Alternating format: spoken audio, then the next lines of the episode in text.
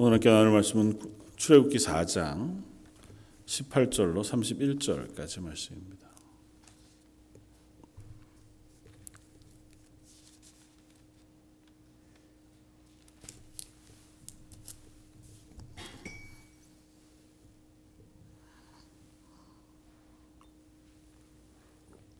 출애굽기 4장 18절로 31절까지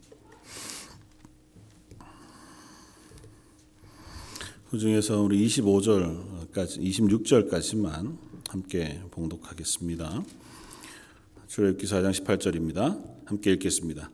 모세가 그의 장인 이드로에게 돌아가서 그에게 이르되 내가 애굽에 있는 내 형제들에게로 돌아가서 그들이 아직 살아 있는지 알아보려 하오니 나로 가게 하소서 이드로가 모세에게 평안히 가라 하니라 여호와께서 미디안에서 모세에게 이르시되 애굽으로 돌아가라. 내 목숨을 노리던 자가 다 죽었느니라.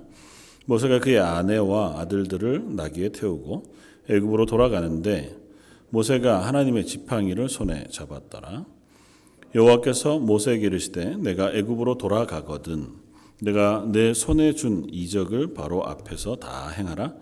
그러나 내가 그의 마음을 완악하게 한즉 그가 백성을 보내주지 아니하리니 너는 바로에게 이르기를 여호와의 말씀에 이스라엘은 내 아들이 내 장자라. 내가 내게 이르기를 내 아들을 보내 주어 나를 섬기게 하라 하여도 내가 보내 주기를 거절하니 내가 내 아들 내 장자를 죽이리라 하셨다 하라 하시니라. 모세가 길을 가다가 숙소에 있을 때 여호와께서 그를 만나사 그를 죽이려 하신지라. 십보라가 돌칼을 가져다가 그의 아들의 표피를 베어 그의 발에 갖다 대며 이르되 당신은 참으로 내게 피 남편이로다 하니 여호와께서 그를 놓아 주시니라 그때 십보라가 피 남편이라 함은 할례 때문이었더라. 음, 모세를 하나님께서 부르셔서 그에게 사명을 맡기시는 장면을 저희가 계속해서 살펴봅니다. 특별히 모세의 나이가 이제 80이 되었던 때, 그리고 그가 이 미디안 광야에서 장인의 양떼를 치는 일로 40여 년을 어, 보내두고 이제는 어쩌면 그 마음에 많은 것들을 내려놓은 그때에 하나님께서 그를 부르시고 그의 발에 신을 벗으라.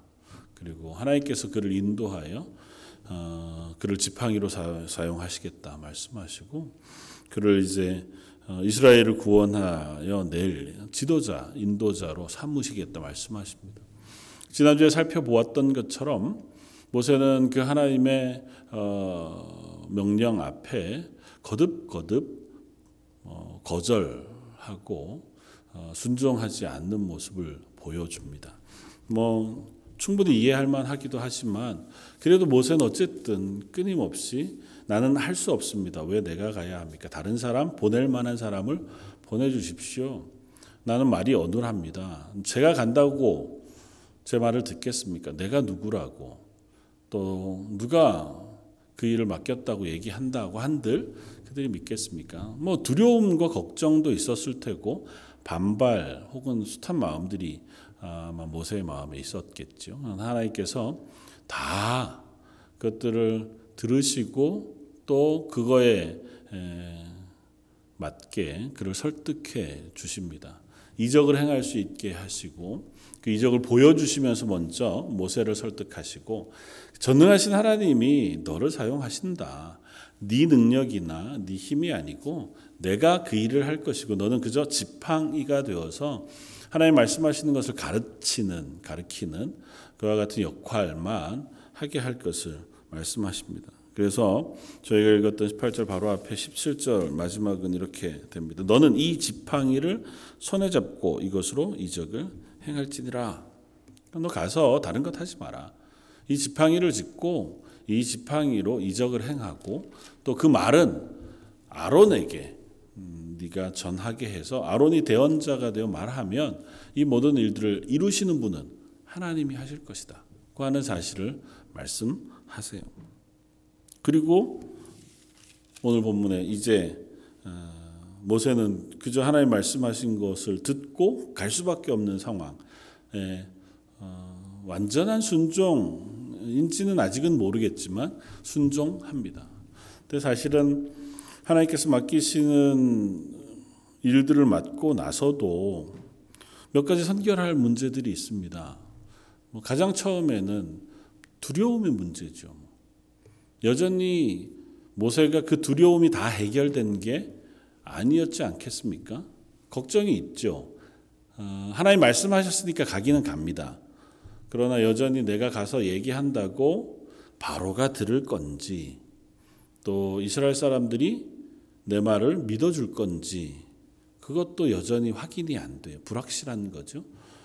어, 또 이 일들을 행한다고 해서 모세도 지금 현재 이스라엘 백성을 데리고 나오는 것에 대해 말씀하시지만 그 다음 어떻게 해야 할지를 도무지 알지 못합니다.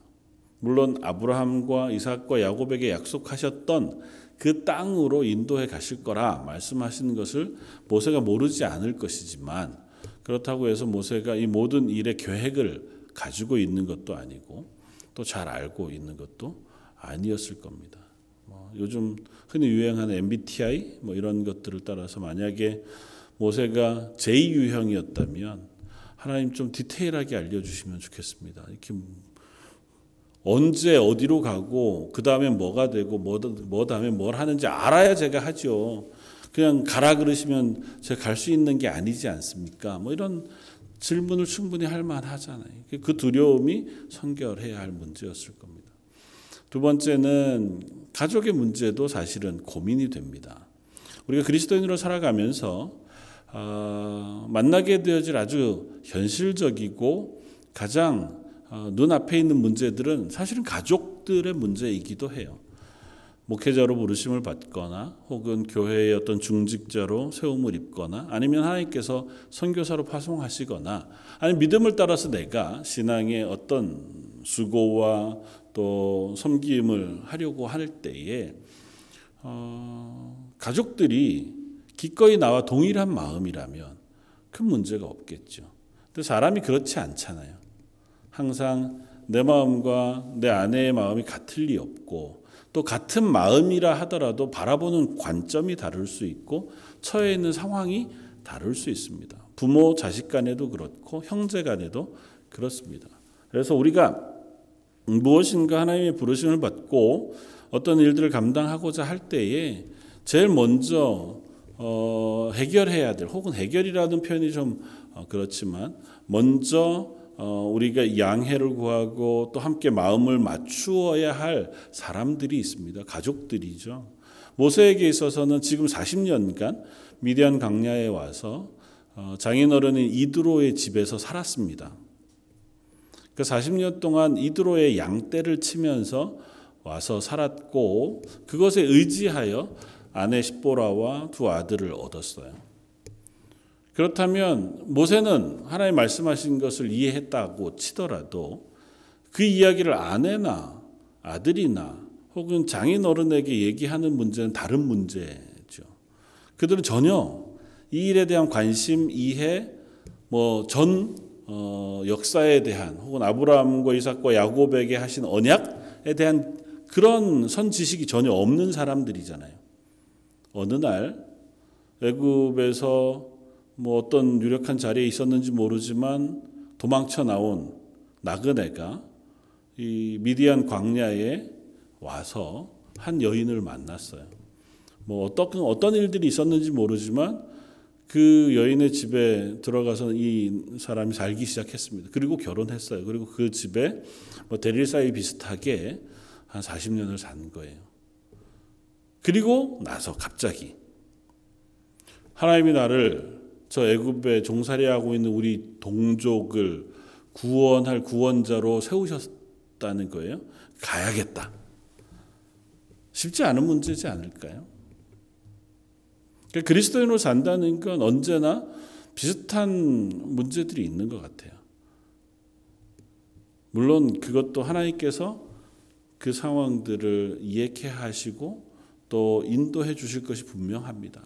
그럼에도 불구하고 우리는 그 일들을 감당할 때 함께 살아가는 가족들이 그것들을 이해할 수 있도록 마음을 맞추고 또 설득하고 함께 기도하는 그런 과정들이 당연히 필요 하겠다 생각이 되어지고 또 그런 과정을 통해서 하나님은 한 개인에게 하나님의 일을 맡기시지만 그 개인만 하나님이 맡기신 사명을 감당하는 것이 아니고 그 맡기신 사명은 때로는 가족이라고 하는 공동체 또 혹은 교회 공동체가 감당하게 되어지기도 한다는 사실 우리가 기억합니다.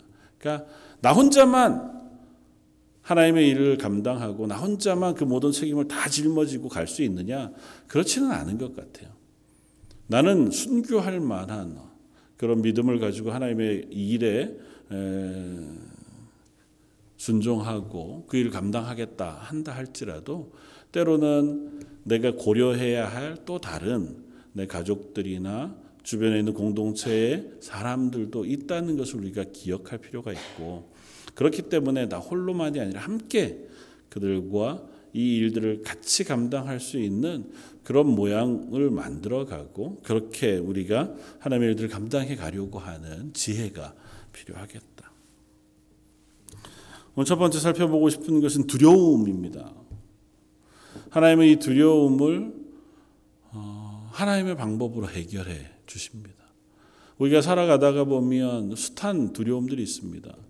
그리스도인으로 살아가는 삶에도 혹은 이 땅에서 이제 런던 땅에서 한 가정으로 한 교회의 일원으로 살아가는 삶에도 많은 두려움이 있죠. 뭐 경제적으로 혹은 스테이트가 안정이 되는 것, 우리 자녀들이 어떻게 어, 이곳에서 잘 자라갈 건가, 뭐 직장을 얻거나 일을 하는 것, 또 그 안에서 특별히 그리스도인으로 나는 어떤 삶을 살아갈 수 있나, 복음을 어떻게 어, 고백하고 증거하며 살아가려고 하나. 그럴 때에 항상 먼저 닥쳐오는 어떤 문제들이 있죠. 뭐 삶의 문제겠죠, 대부분은.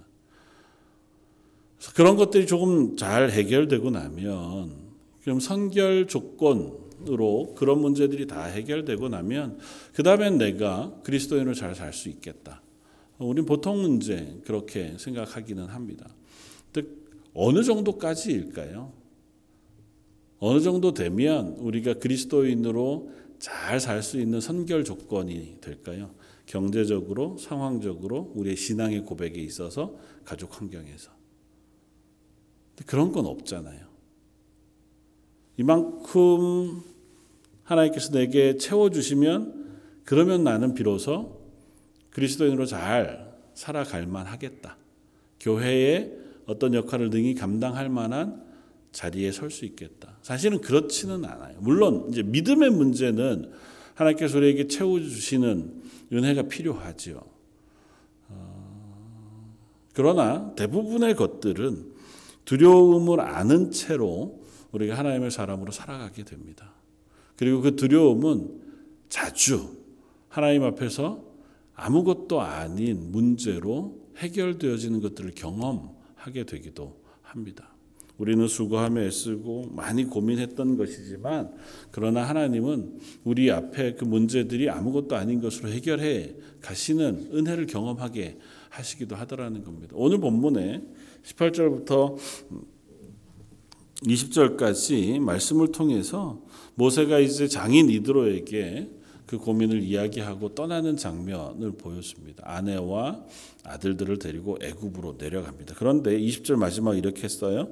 모세가 그의 아내와 아들들을 나귀에 태우고 애굽으로 돌아가는데 모세가 하나님의 지팡이를 손에 잡았더라.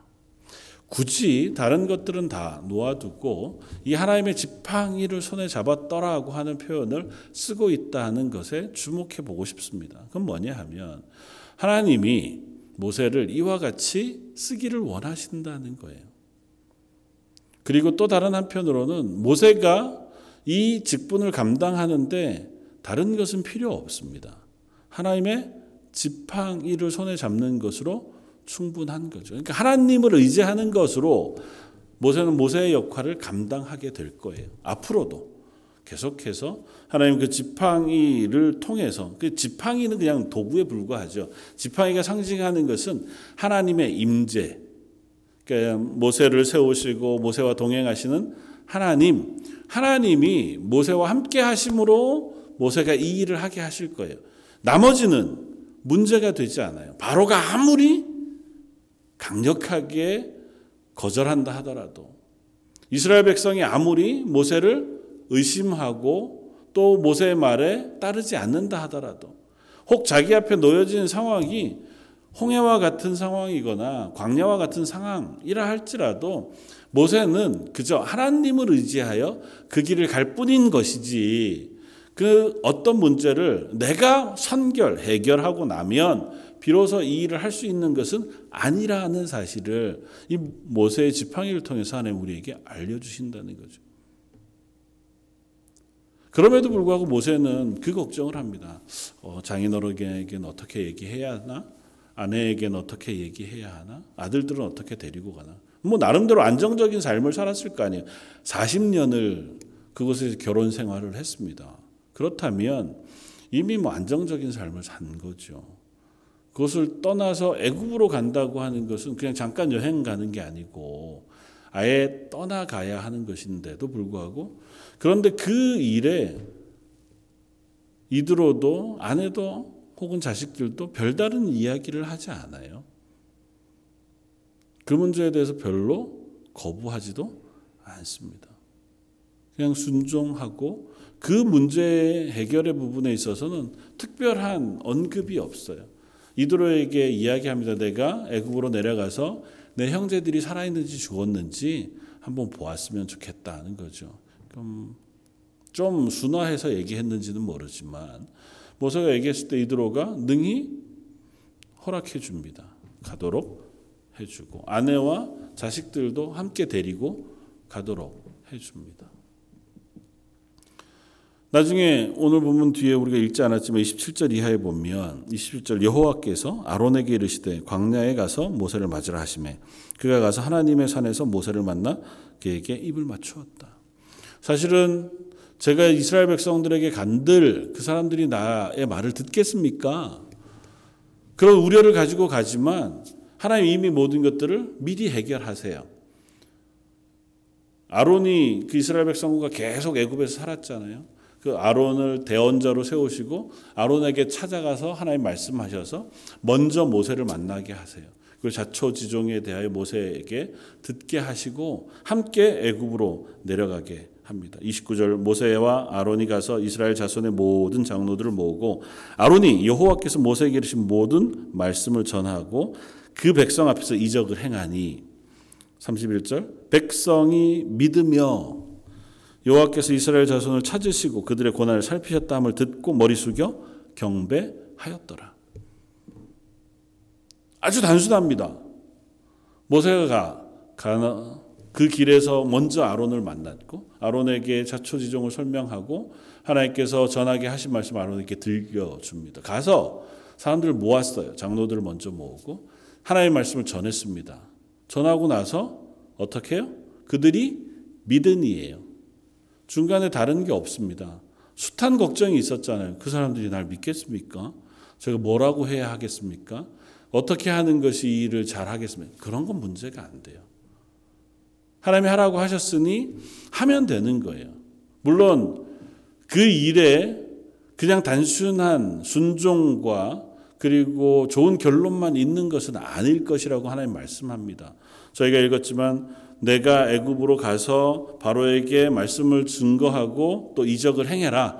그렇다 할지라도 어떻게요? 바로가 내게 보내주기를 거절할 것이다. 하나님께서 그 거절할 것에 대해서도 말씀하세요. 이스라엘 백성은 듣고 순종할 것이지만 그러나 바로는 거절할 거예요. 그리고 우리가 다음에 살펴보겠지만 바로가 거절할 뿐만 아니라 그것을 통해서 이스라엘에게 고통이 가중돼요. 그리고 나서 이스라엘 백성에게도 위기가 생깁니다. 그러니까 모세가 하나님의 지팡이로서의 역할을 감당하는데도 불구하고 그 모든 문제가 너무 쉽게 단순하게 해결되지는 것 같지만 그렇다고 해서 그냥 그것으로만 끝나는 건 아니에요. 또 갈등이 있고 또 위기 상황이 닥치기는 해요.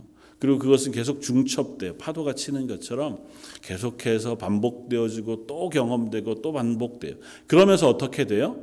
아, 이 일은 하나님이 행하시는구나.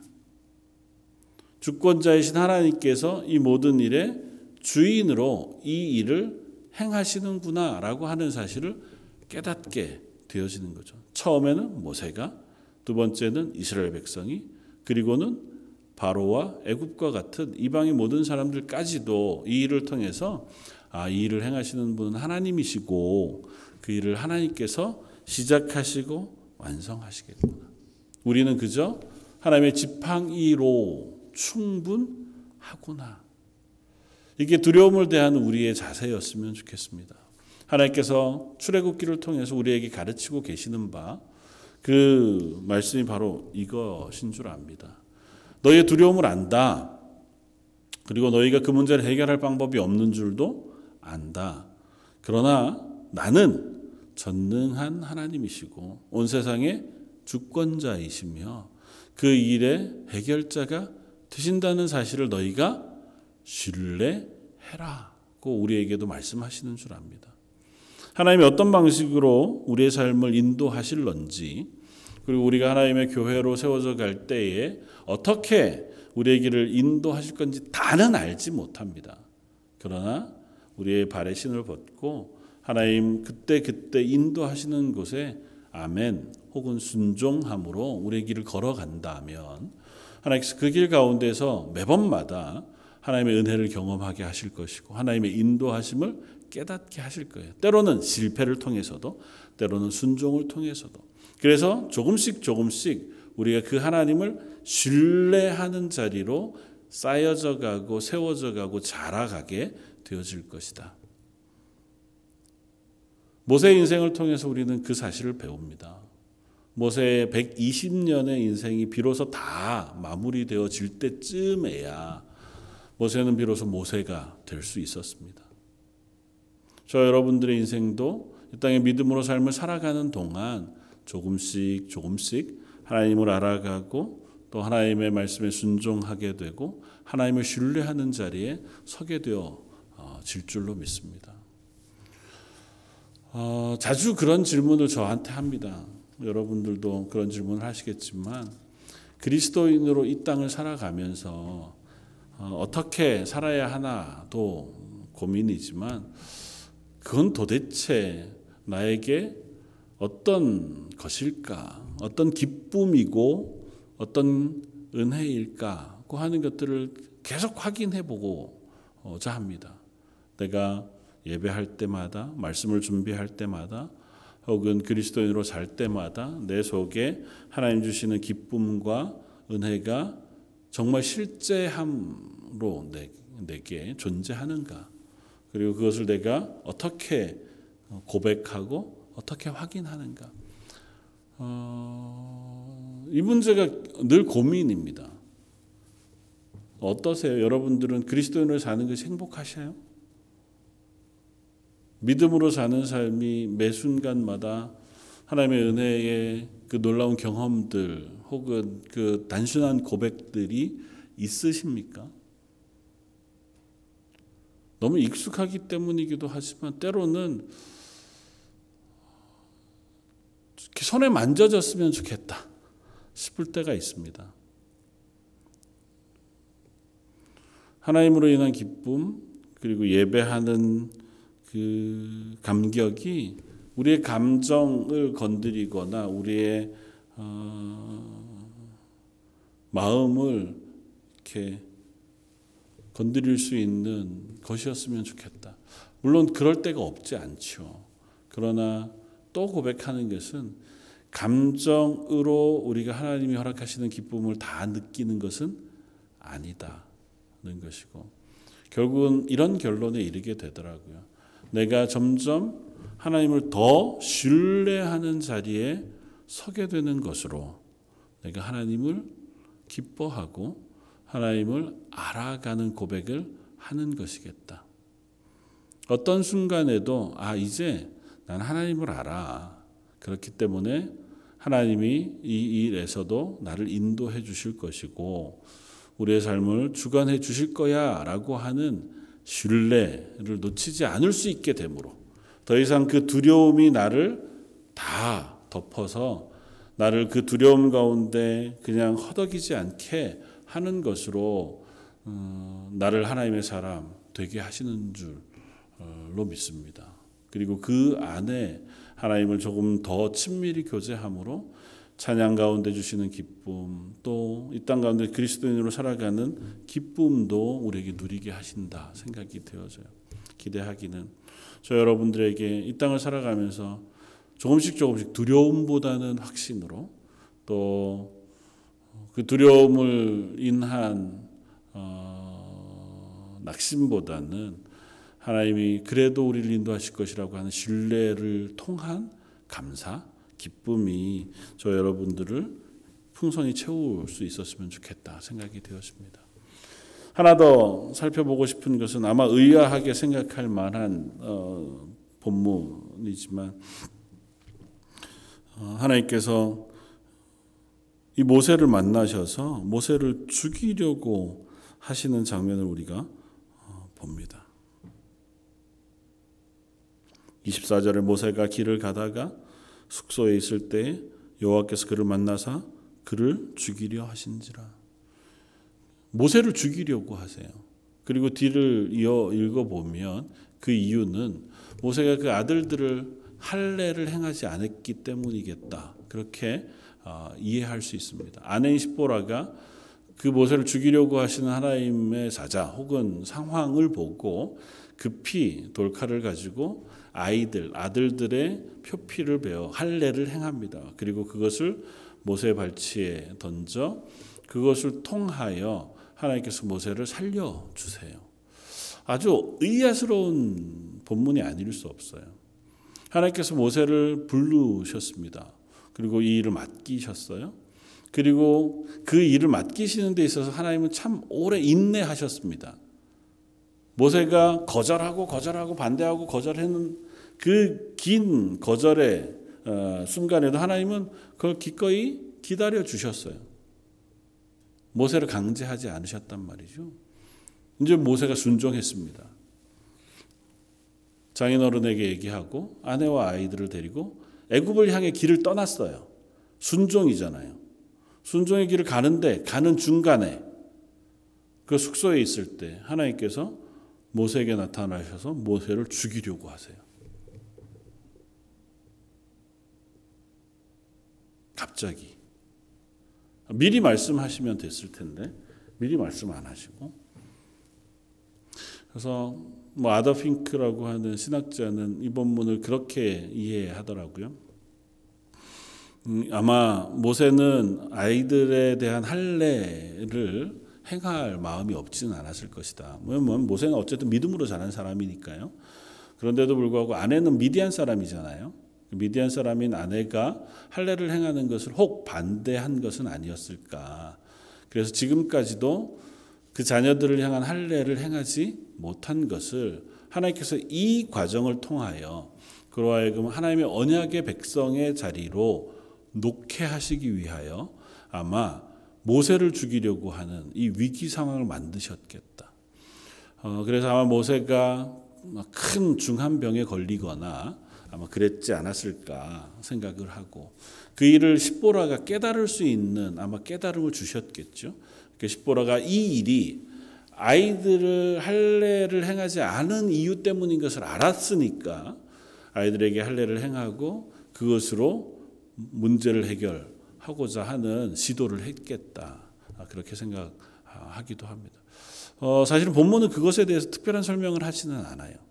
그러나 하나 분명한 것은 할례의 문제를 하나님께서 확인하고자 하신다는 것입니다. 할례는 뭘까요? 하나님께서 아브라함에게 언약하신 후에 그 언약의 증표로 아브라함에게 요구하신 것이었습니다.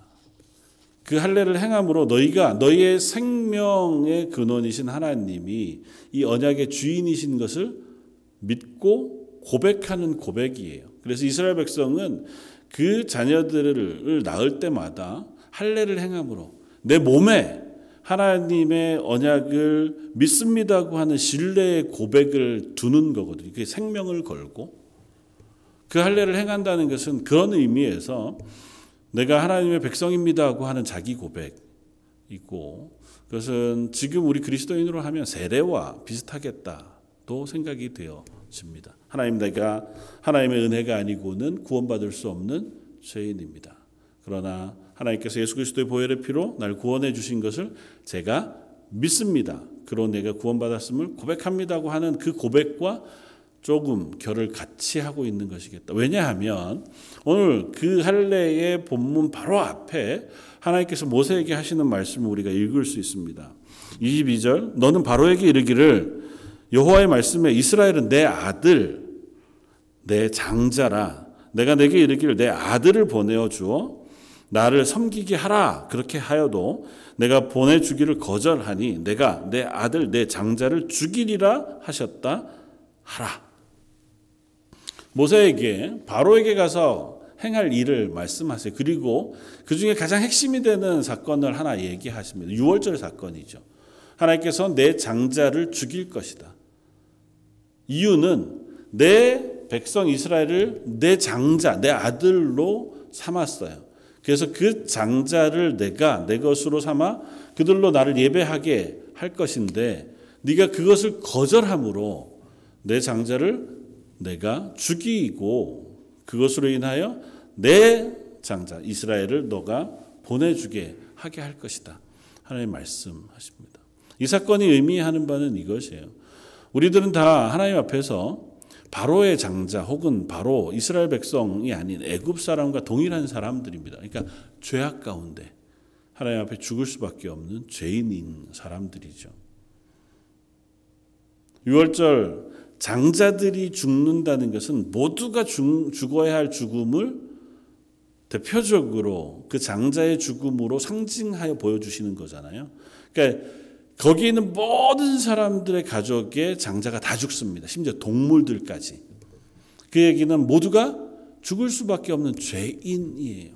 그런데 그 죄인인 자리를 피하는 유일한 방법은 하나님께서 말씀하신 명령에 따라 어린 양의 피를 문 설주에 바르는 것입니다.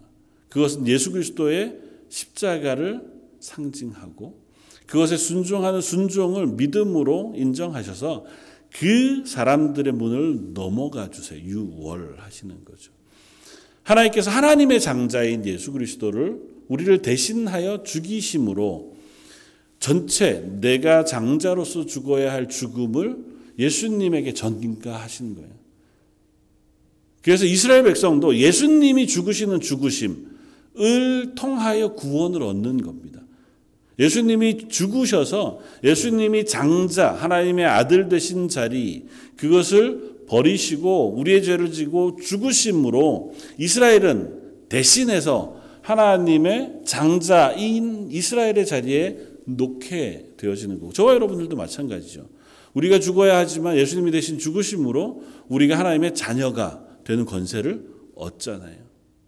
그런데 이 고백이 모세에게 선결되어져야 했다는 것입니다. 그 약속은 아브라함과 이삭과 야곱을 통하여 하나님의 언약하신 언약에 근거하고 있거든요. 하나님께서 하나님의 백성을 세우시고 그들과 언약하신 약속을 믿는 믿음의 고백이 필요합니다. 그게 할례라고 하는 것으로 이스라엘 백성에게 요구되어지는 거예요. 모세는 지금 하나님의 그 구원을 이스라엘 백성에게 전달하여 이스라엘 백성을 데리고 나와야 할 사람이잖아요.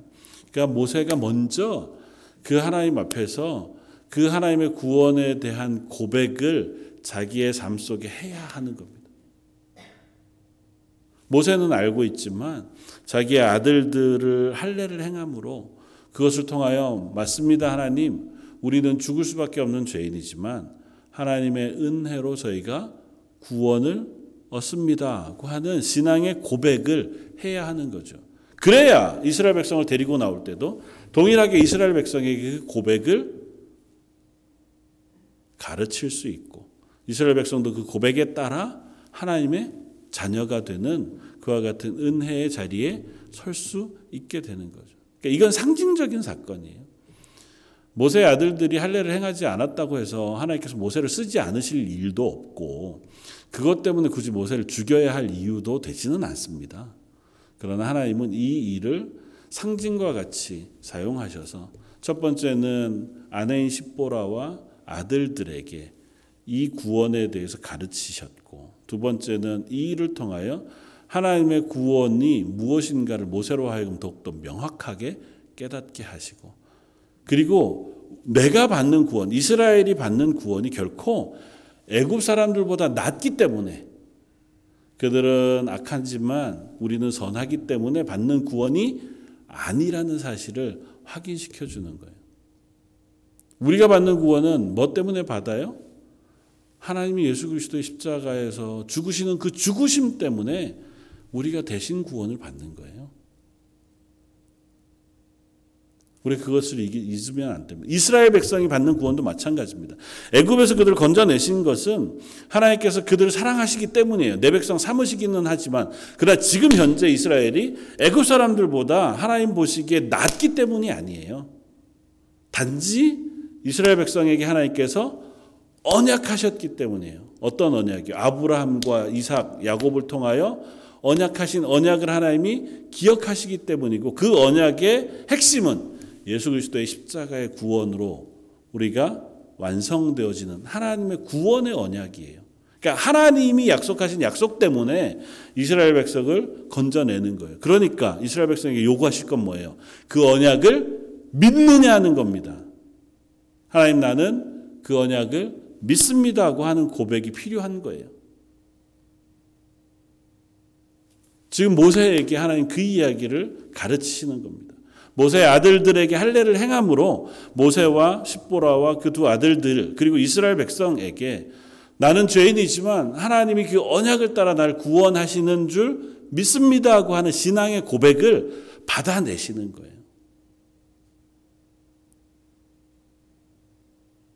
그래서 어쩌면 뜬금없는 것 같은 이 에피소드가 모세가 애굽에 내려가서 유대인들을 만나 히브리인들을 만나기 전에 중간에 삽입되어져 있는 겁니다. 우리 그리스도인이죠. 어떤 의미에서 모세와 같이 먼저 부르심을 받은 사람들입니다. 다른 사람들에게 복음을 증거하기도 하고 또 모델이 되어서 그들 앞에 청지기로 서기도 합니다. 어떤 직분이든 뭐 다 마찬가지로. 그렇다면 우리 먼저 그 고백이 분명해야 돼요. 하나님 나는 죄인이지만 예수 그리스도의 보혈의 피로 날 구원하신 그 구원의 은혜 때문에 내가 하나님의 자녀가 되었습니다 하고 하는 분명한 믿음의 고백이 있을 때에 그, 그제서 우리는 그리스도인이 되는 것이고 또 하나님의 일꾼이 되는 것이고 청지기가 되는 것이에요. 우리 가정 안에 그 고백이 있을 때 그런 고백을 근거로 하나님 우리를 그리스도인으로 쓰시기를 원하시고 하나님의 교회로 세우시기를 원하는 것인 줄 믿습니다. 아 그거 없는 그리스도인이 어디 그거 없는 교회가 어디 있습니까? 이, 아니죠. 다 그거 위에 세워지죠. 그러나 우리가 그리스도인으로 살아가는 매일 매일 우리의 삶을 확인해 볼 때 나는 정말 그 믿음의 고백 위에 서 있나를 우리가 질문해 볼 필요가 있습니다.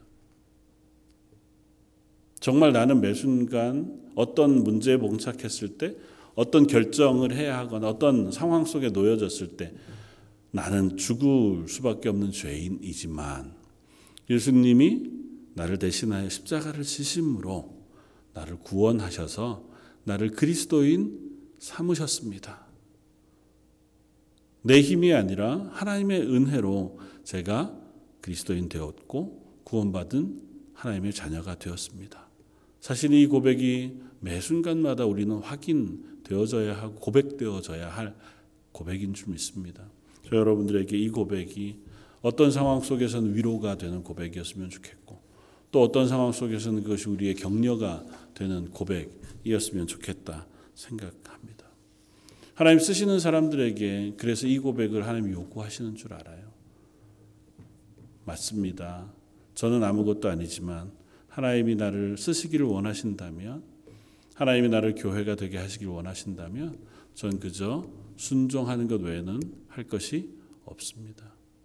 하나님 그 일을 위하여 내게 은혜 베풀어 주십시오. 하나님의 능력을 부어 주시기를 바랍니다.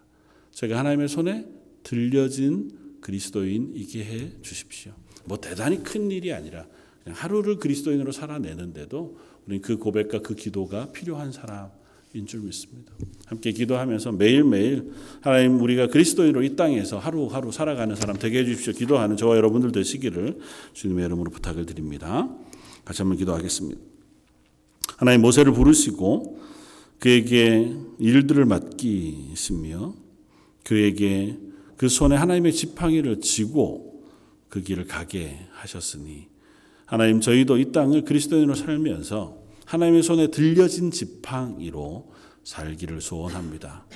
저희가 할 수 있는 것 없지만 그래도 나를 하나님의 자녀 삼으신 그 구원의 놀라운 고백만큼은 저희들 마음 깊은 곳에서 고백하며 살아가기를 원하오니 그 믿음의 고백을 들으시고 저를 이 땅 가운데 하나님의 사랑 그리스도인으로 세워 주옵소서.